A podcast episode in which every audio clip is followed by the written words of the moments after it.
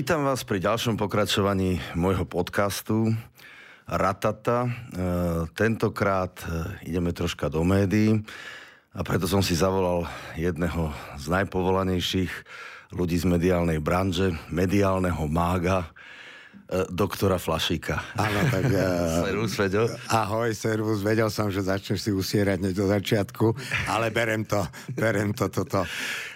Nie je to usieranie, naschvál som ťa predstaviť ako doktora práv, áno. Čiže si vyštudovaný právnik, aj keď viem, že pohybuješ sa teda najviac okolo médií, mediálnej branže, reklamy, a v podstate aj umenie. Kedy si ešte v balete. V balete, no áno, takže jak je to s tebou? Ja som sa tak povedal, že väčšine ufulaný učeň mus, lebo zabrdol som do rôznych vecí v divadla, baletu, reklamy, ale robil som aj na ÚV, ČSSP, to bol zväz Československého priateľstva pre tých, ktorí sa narodili po revolúcii. Ale aj právo ma svojím spôsobom priťahuje. Vedel som si robiť zmluvy, vedel som zmluvy čítať, keď som podnikal, alebo podnikám, takže ja milujem vlastne celý ten VR života. Ty si pre mňa veľmi zaujímavá osoba tým, čo si zažil, prežil, samozrejme častokrát označovanú za kontroverznú. Už si na to zvykol. Myslím, že si môžeme podať ruky, ale pod. Takže kontroverzná osoba robiaca v reklame, v médiách. V podstate ty si tiež mal nejakú ambíciu ísť na VŠMU, pokiaľ... Áno. Tak prvé bolo, že som sa hlásil na herectvo.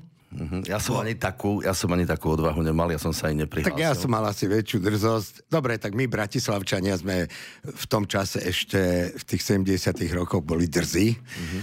No a ja som išiel s tou partiou Mironoga a podobne, ktorý sa... Čiže vlastne dneska by to... Deana Horvatová. Skrúcaný Noga, alebo by to skrúcaný Flašik, hej? Áno, napríklad. Potom si sa k baletom vlastne živil. Ja som vtedy hádzal seno na JRD. To boli moje brigády, ty si tancoval balet. Áno. A ja som tiež zemiaky zbieral. V prvom ročníku na vysokej škole to sme museli povinne všetci. Som niekde na Oravu. Ja som si ešte dobrovoľne, teda, ak si ty priverábal baletom, tak ja som si ručnými prácami na JRD. Ale prečo tam potom vlastne vzniklo to právo? To ťa rodičia ako poslali? Nie. To potom, keď ma nezobral, lebo tie príjmačky sú vždycky niekedy, to bolo február, marec. A ešte bol čas sa prihlásiť, tak potom som hľadal, tak herec zo mňa nebude, nemám talent. Potom som hľadal akože najľahšiu školu. No a jak som si tak listoval tie školy, lebo moji rodičia sú technici, ako elektrotechnici, hej, a matka fyzička. A tak som sa tak nejako hrabal a vyšla mi ekonomika právo, mi tak ostalo a potom som si povedal právo, to sa mi zdalo také herectvo, že... Blízke herectvu, že proste na tých pojednávaniach a na tom, a tí advokáti.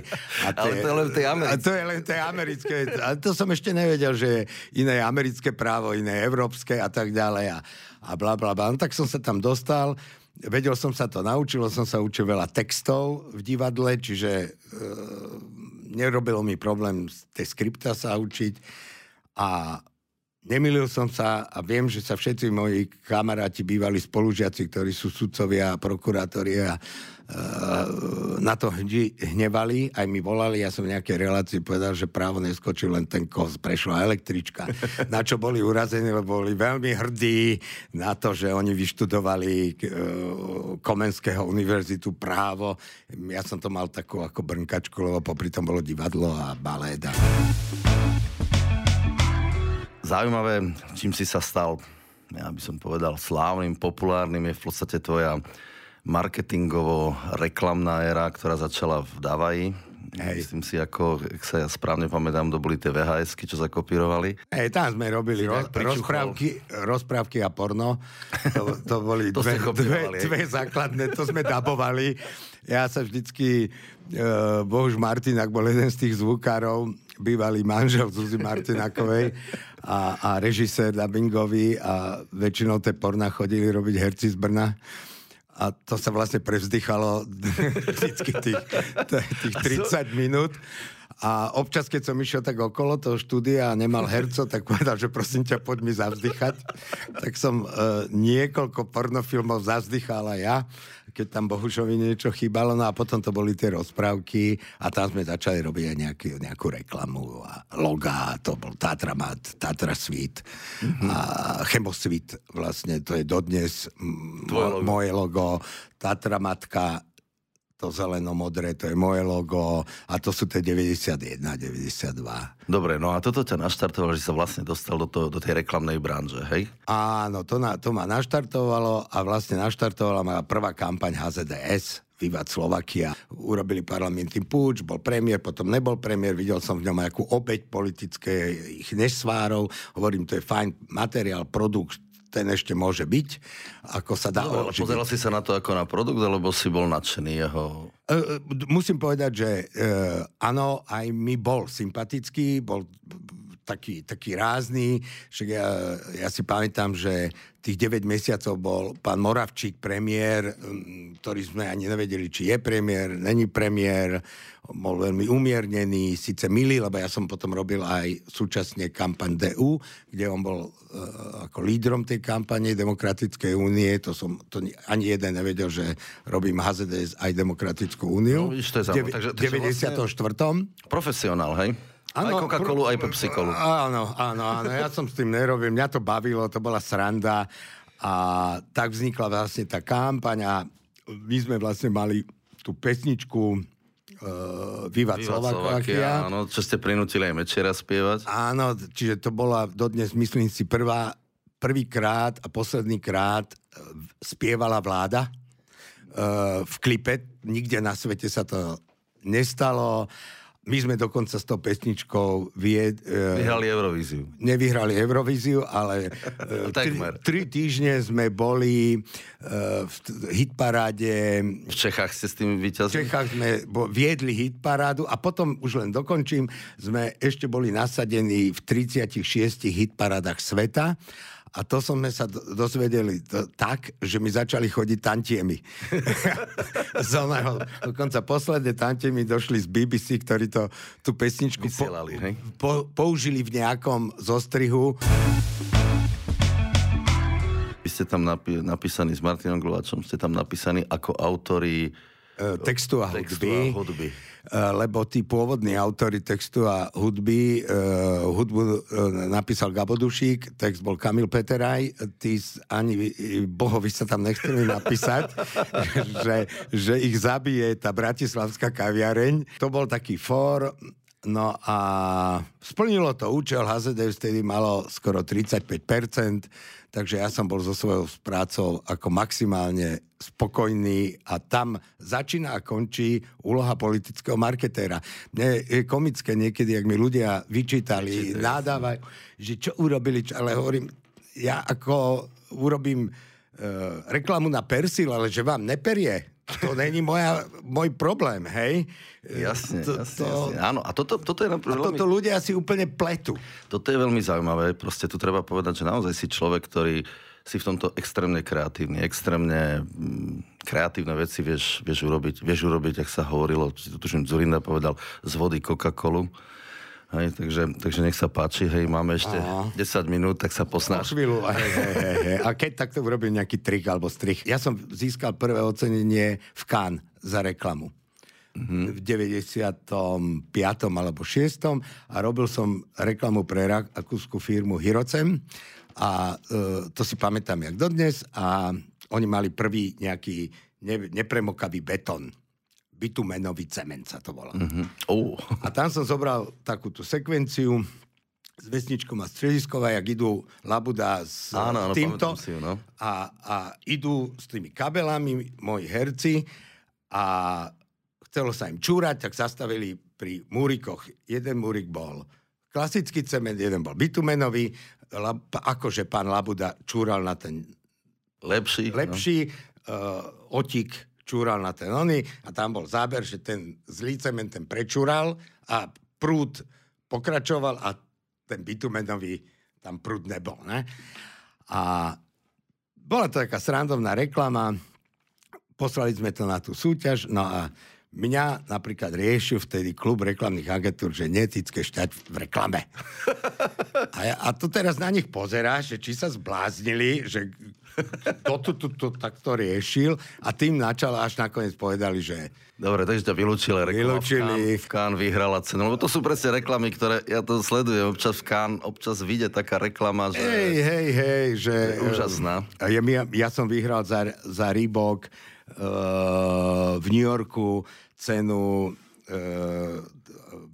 čo to je na Vianoce sa posielajú to novoročné pozdrav som robil len tak pre Reebok Slovensko, kde bola Monika šéfkou v tom čase a Monča, že urobte mi niečo, tak sme to urobili takých troch kráľov a tie padajúce komety vlastne vytvorili to logo toho Reeboku klasicky, keď sa to predstavíme, hej. A ona to nejako poslala do nemeckej európskej centrály, ako ukázať. Tí to ukázali do americkej centrály a vyhral si. A jednak som vyhral oni si to dali do nejakej súťaže v New Yorku, alebo kde to bolo, a jednak to použili. Ten rok používali... Takže zase tantiemi. Tak, ne, to bohužiaľ toto nebolo... Toto bolo zadarmo, sme to robili, ale potešila tá cena. Kampaň HZDS a tvoja švajčiarska krajina na Viva Slovakia. Prečo si tam nemohol dať Slovensko, prosím? Tak, toto mi vysvetlí. Takže, kampaň bola v zime. Na jeseň. Tak namontoval, mal som krývaň, všetko. Tatry som mal. A potreboval som text, to posolstvo, už nikdy žiaden svár, som chcel dať na zelenú lúku. Chalani z databanky zobrali zelenú lúku a s takým malým seníkom. Ale pozadie boli normálne krývaň, gerlach, všetko. No samozrejme sme to celé prekrútili a ja som pro tom už sa asi dvakrát vyjadril a vzniklo to, že to je celé Švajčiarsko. Nie, iba zelená plocha lúka so seníkom a podľa toho seníka niekto v smečku to našiel v tej databanke, kde sa kupovali obrázky za 300 mariek, alebo 250, alebo 150. Poznáš celý ten princíp dokonale a to identifikovali a označili to, že teda sme Švajčiarsko. Ja som ani netušil, odkiaľ to grafici zobrali, ani ma to nezaujímalo, lebo ja som sa pozeral. Ale v podstate si len domaloval nám seník pod krývaň, hej? Švajčiarsky seník. Tráva, a nafotiť som to... nebol dobrý. Nafotiť som to nemohol ísť, lebo bola jeseň a proste už tá príroda nebola taká optimistická, ako som to chcel. Áno, takže z toho vzniklo a dodnes to vypisujú a ja sa usmievam, akože dodnes vždy nejaký iniciatívny. Takže len som sa chcel utvrdiť v jednej veci, to znamená, neznamená to, že by tá slovenská krajina nebola taká dobrá, ti dobrá do reklamy. Toto potrebujeme. Celá pesnička, celý klip som natáčal, keď si pozrieš klip Viva Slovakia, tie bociany si presne pamätám, som išiel autom. Boli slovenské, bolo to za Kešmarkom, polia a ja som zbadal krdel bocianov. A boli sme dvaja, kameraman a ja, sme natáčali, za 3 dní sme natočili celý klip, lebo nebol čas. A ja som vybehol z jednej strany, kameraman som postavil na to pole, ja som utekal za Kečmarkom po celom pole, hovorím, chcem mať Tatry a potrebujeme, aby tie bociany zjedli. Tak ja som ich plašil. Okrem jedného seníka je to celé Slovensko a je to celé Slovensko. Je pre teba... Áno, ja som moje... prázdniny a keď som sa narodil v Bratislave, ja som trávil na Kysuciach u babky v Zákopčí. To znamená, že ja som pásol kravy, pásol ovce, pomáhal som kováčovi podkúvať kone, miloval som ten smrad, keď sa rozpálená podkova priloží na kopyto. To je také špecifické, ako dieťa mám stále Cítim tú vôňu. Máš také tie pocity, že zrazu po 20 rokov ti niečo zavoňa a ty máš déjà vu, že hey, niečom... Ja som sa prvýkrát zamiloval, kúpil som si voňavku v Tuzexe, si pamätám, a ja tú vôňu dneska cítim. No, a takto ja si pamätám Old Spice. Áno, to bol Old Spice. To bol ten starý Old Spice. Starý Old Spice. Ja teraz prídem do obchodu, ja už neviem nájsť ten starý Old Spice, lebo to bolo v takej tej bielej, vieš. Ty si lyžiar. Hej, viem, že si vlastne aj závodne lyžoval. No, tak šmatlavo, ale lyžoval. Aj vnúčka závodne lyžuje teraz. Uh-huh. Ako táto bere vážne. To je aj v nejakom rakúskom a slovenskom klube lyžiarskom, ako 10-ročná. Takže... Čo nám povieš ako lyžiar, ako k týmto veciam? Kde si lyžovával? Ako lyžoval si, predpokladám, na Slovensku? Však... Môj otec bol, okrem toho, že učil na vysokej škole a tak ďalej, bol lyžiarsky inštruktor. A... aj skákal na lyžiach. Dobre, vtedy boli mosty, napríklad na Kolibe. Na Kolibe bol mostík, to ani ja neviem. Áno, dodnes sú tam fragmenty. Na tom mostíku som skočil aj raz, ale na zjazdových lyžiach. No to boli také tie Kandahara podobne. No však o to väčšia zásluha. Gumené lyžiarky, hej, s olovom vpredu. A... čiže mňa rodičia priviedli a prvé lyžiarske kroky som robil na Chlebe. Vo Vratnej. Tam sme pomerne často, ja som sedával v takom ruksaku s konštrukciou ako malý a buď otec so mňou vyšlapal, keď už nešla sedačka, keď sme došli, alebo matne, to sú také spomienky, alebo skôr, keď mi to on hovoril, poznali tých lekárov a pustili ho, aj keď už, o 6. večer, o 7. jak sme došli z Bratislavy, tak ho ešte vyviezli nás hore na chatu pod Chlebom, kde sme bývavali. A potom som veľa chodil do Jasnej. No. Veľa. Áno, sme doma. Som chodil do Jasnej, čiže dokonca dvakrát som ostal, keď ideš hore z Chopku. Uh-huh. Teraz si predstav starý Chopok a po pravej strane je taká priepasť. A tam kedysi boli len také dva ocelové lana. Tak mne podarilo, dvakrát som ostal vysieť na tých oceľových hladách a to bolo paradoxné, že tam niekedy bývalo, že hmla a potom sa zrazu to rozfúklo. No. A tá hmla som narazil, rozfúklo a ja som videl dole tú priepasť. A bol si teraz niekedy... Bol som... Kedy si bol naposledy na Chopku? Asi 3 roky, alebo... Dobre, takže to už 4, si videl, čo sme tam narobili? To, áno, a ja hovorím, chvála Bohu. Ja som sme sa hovorili, že politický marketér nie je zodpovedný za to, čo robí politici. Uh-huh. Ale ja som vždy hovoril, či za HZDS, či za Smer. Hovorím, chlapci, pozrite si, ako vyzerá Slovensko. Aké má Slovensko relief. Je to ideálna krajina na cestovný ruch. Áno. S vodou, s liečivými prameňmi, s celým tými pahorkatinami. Nič ideálnejšie v strede Európy nie je, lebo Rakúšania sú fantastickí, ale napríklad nemajú, chýba im tá voda, tie liečivé pramene, tie kúpele. Tej vody je na Slovensku viac, myslím. A tam tá synergia tých veľkých možností, hovorím, urobte z cestovného ruchu priemysel. No vidíš. Dodnes je to hobby. No? To je choré, to len debil. Nemáme ministerstvo priemyslu, teda cestovného ruchu, hej? A zatiaľ sme urobili zo Slovenska Detroit. Máme koľko? 5 automobiliek? No nezmysel.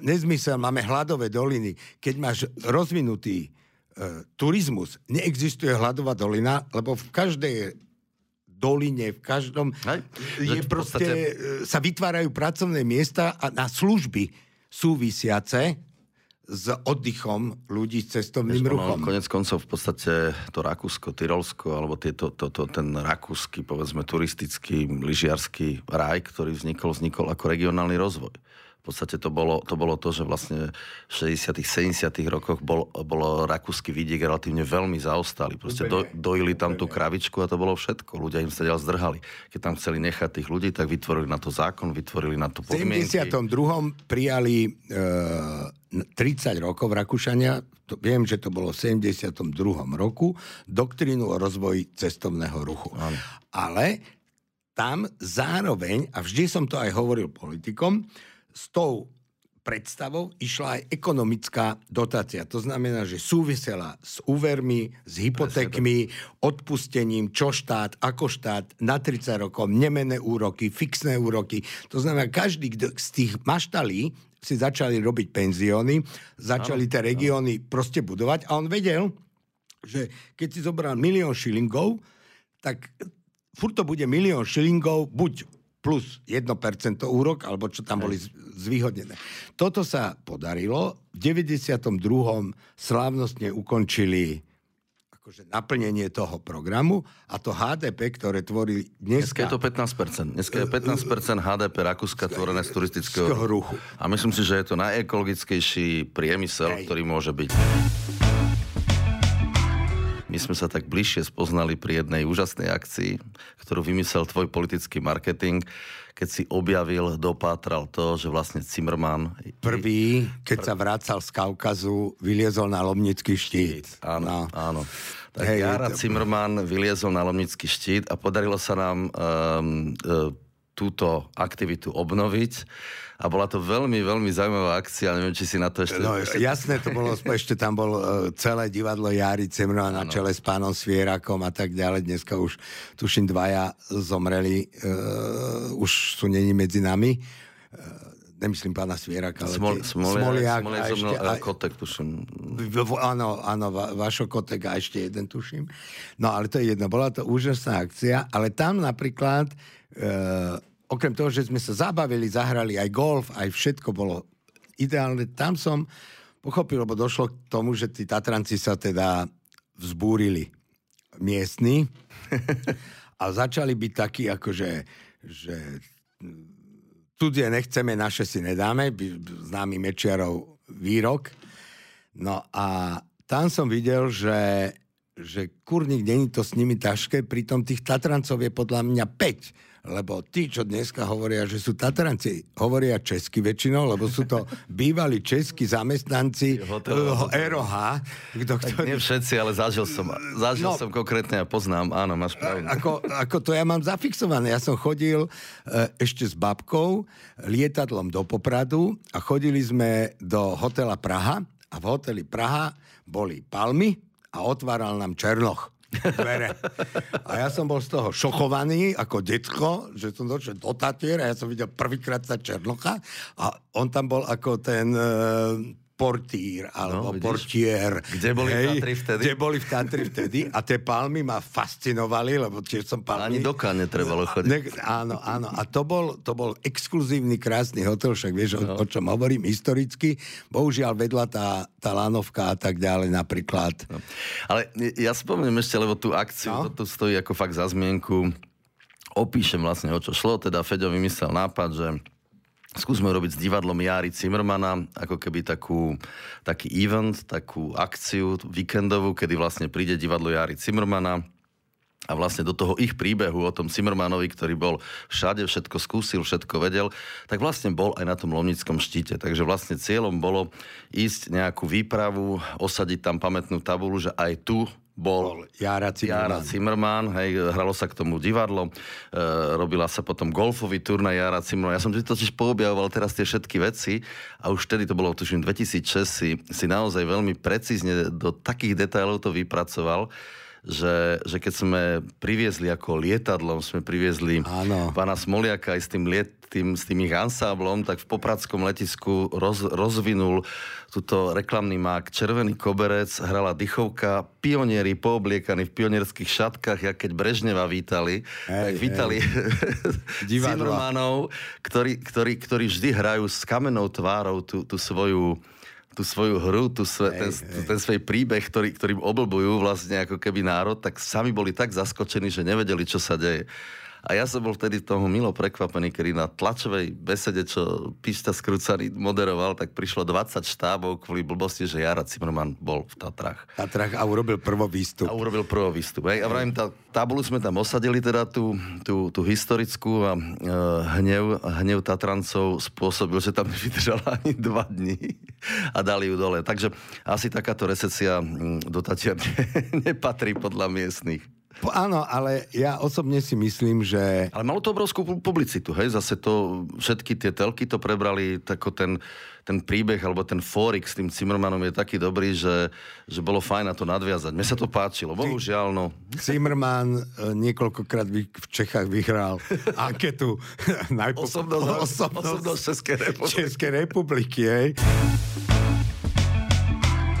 Nikto si nesadne a neurobi víziu cestovného ruchu na Slovensko, lebo podnikateľ, tak jak Rakúšan, to potrebuješ mať na 10-20 rokov, jedna sezóna je taká, druhá taká, sneží, prší, svieti.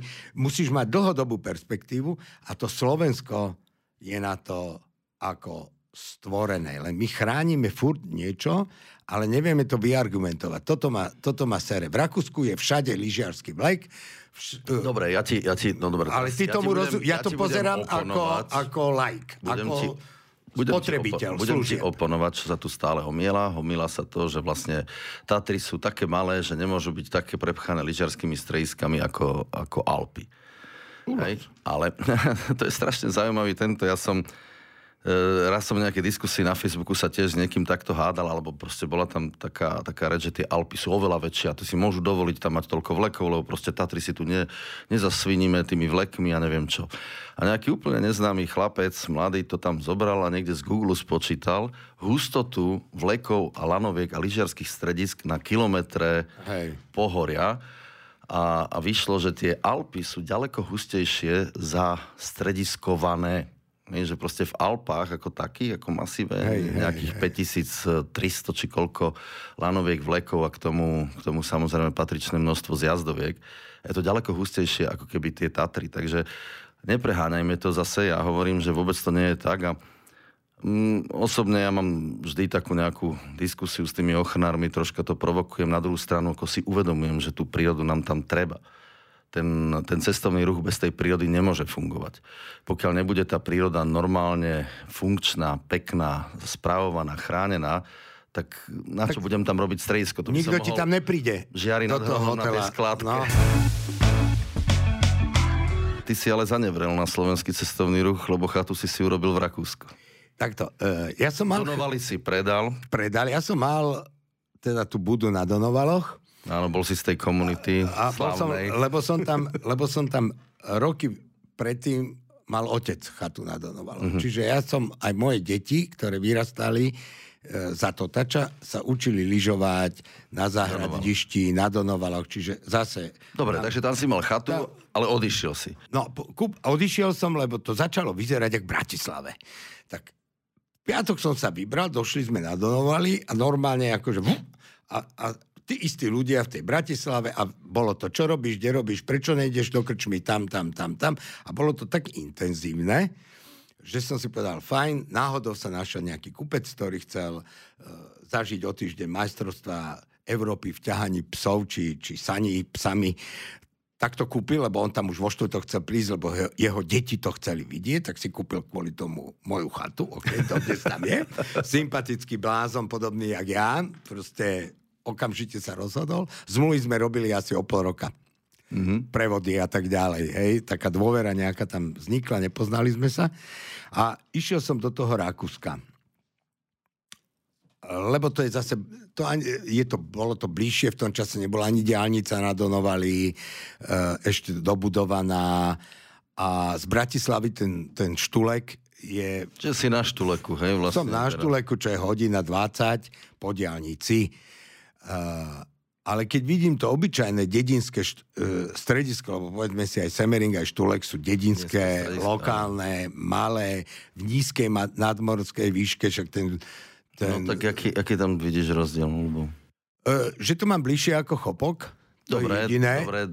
To je jediná vzdialenosť. Ale z hľadiska strediska. Hej? Z hľadiska strediska myslím si, že... Máš tam tú chatu, teda zažil si Donovaly, zažil si lyžiarske stredisko na Donovaloch, to nemáme, nebudem hodnotiť, Boris. A ja to kľudne zhodnotím. A porovnaj to, povedzme, s tým Štulekom. Keď som odišiel z Donovalov, tak z Donovaly upravovanie zjazdoviek no comment. Hej? Koľkokrát Nová Hola, tam prešli, to sa pomerne tam sú strme, to sa museli tie lanáte ratraky, no jasné, každý sa na to vykašľal. Jazdili sme v bubnoch, jak na chopku za to tača, ja som zažil bubny také, že sme sa nevideli. To boli šialené bubny tam, ale za tú celú sezónu to boli metrové, meter a pol. Ale dobre, však tie neboli ratraky. Takže keď som prišiel z Donovalov na Štulek, tak som nechápal, ako v takomto malom, obyčajnom dedinskom stredisku vedie tak pripraviť zjazdovky. Dokonca aj keď nebol na okolí sneh, zjazdovky vždy boli vysnežené, pripravené, urobené každé ráno. Čiže to bol taký ten prvý šok a potom tam bol ten pokoj a kľud a taká tá dedinská atmosféra. Ja som nikdy nehľadal, že nemusel som mať 5-hviezdičkové nejaké hotely, ani apresky bary a to tam nenájdeš na tom Štuleku. Je to obyčajné také tie rodiny, ktoré tam majú tie reštaurácie, bufety. Štulek není moc pobytové stredisko, to znamená, že tam sa chodí z Bratislavy na jeden deň a pár vás miestnych, lebo si už vlastne teraz... Áno, pár nás miestnych bratislavčanov, jedna sa podľa mňa už teraz okolo 50. to už je, začíname byť ako v Chorvátsku. Takže vlastne za chvíľu sa aj ten Štulek zaplní bratislavčanmi a ideš ďalej. Neviem, či ďalej, možno pôjdem zaspäť zase. Akože na Chopok, možno. Ale určite, teraz sa dohodneme, že určite, že túto zimu, keď nám to dovolí korona, lebo mám veľmi pekné od kamarátov, čo k tebe chodia na ten Chopok a mi rozprávajú o tom random lyžovaní, neviem, jak to voláš teraz. Freštrek. Áno. A tak ďalej, že to už nespoznám a že to je zase úplne iné za tých 5 rokov, tak už som si niekoľkokrát hovoril, len môj jediný problém je, že musím na to myslieť, keď som na Štulku, bo tam mám všetky oblečenia a všetky lyže. Čiže ja keby som teraz chcel ísť na Chopok, ja musím ísť najprv na Štulek, nabaliť sa a znova sa vrátiť. Takto. Ja pôjdem na Štulek obkúkať, ako to tam teda robia. Dobre, ty si tam určite bol nikam. Každý rok tam mám povinnú jazdu všetky tieto konkurenčné strediska. Takže ja pôjdem na Štulek, pripomenujte, zoberieš to a prídem teda na Chopok, určite. Prídeš ako ten, čo si nedáva tú servitku pred ústa, ja si myslím, že veľmi kriticky nám to zhodnotíš a som rád, lebo to hodnotíš aj z tej marketingovej, aj z tej užívateľskej stránky. A myslím si, že pomerne objektívne. Vnúčke sa napríklad páči, oni tam mávajú tréningy na Chopku a veľmi rada tam chodí. Veľmi rada, akože buď majú vždy týždeň v Rakúsku, potom týždeň alebo dva u vás, takže máme záväzok, pôjdeme teda otestovať Chopok. Povieš mi, čo sme ďalej. Ak nás pustí Igor, teda nemyslím teba. Ja pustím. Áno, len Igor M, či nás pustí. Vieš čo, či budeme mať koronu, nekoronu a čo sa bude dejať. Korona bude, bola aj bude, ale myslím si, že túto sezónu už musíme. Musia to pustiť a ja by som aj uvítal, keby to tak aj ľudia vnímali, len bohužiaľ tá atmosféra je taká, že u nás tu sa stále len deklaruje a že tá pomoc, lebo to záleží aj od návštevníkov, že či nejako majú ten tí lokál patrioti a idú, urobia len u nás. Pri najhoršom pre teba ten vlek pustím. Dobre, tak si tam... Pôjdeš do servisnou jazdou. Áno, vyvezem niečo hore, do reštaurácie. Dobre, ďakujem ti, Feďo, ďakujem ti za všetky tieto poučné veci. Ďakujem, že si našiel čas. Ja ďakujem za pozvanie a veľmi sa teším a musím povedať, že ti to ide. To, aby som si preprcoval, možno budem mať ten lístok zadarmo potom. Áno.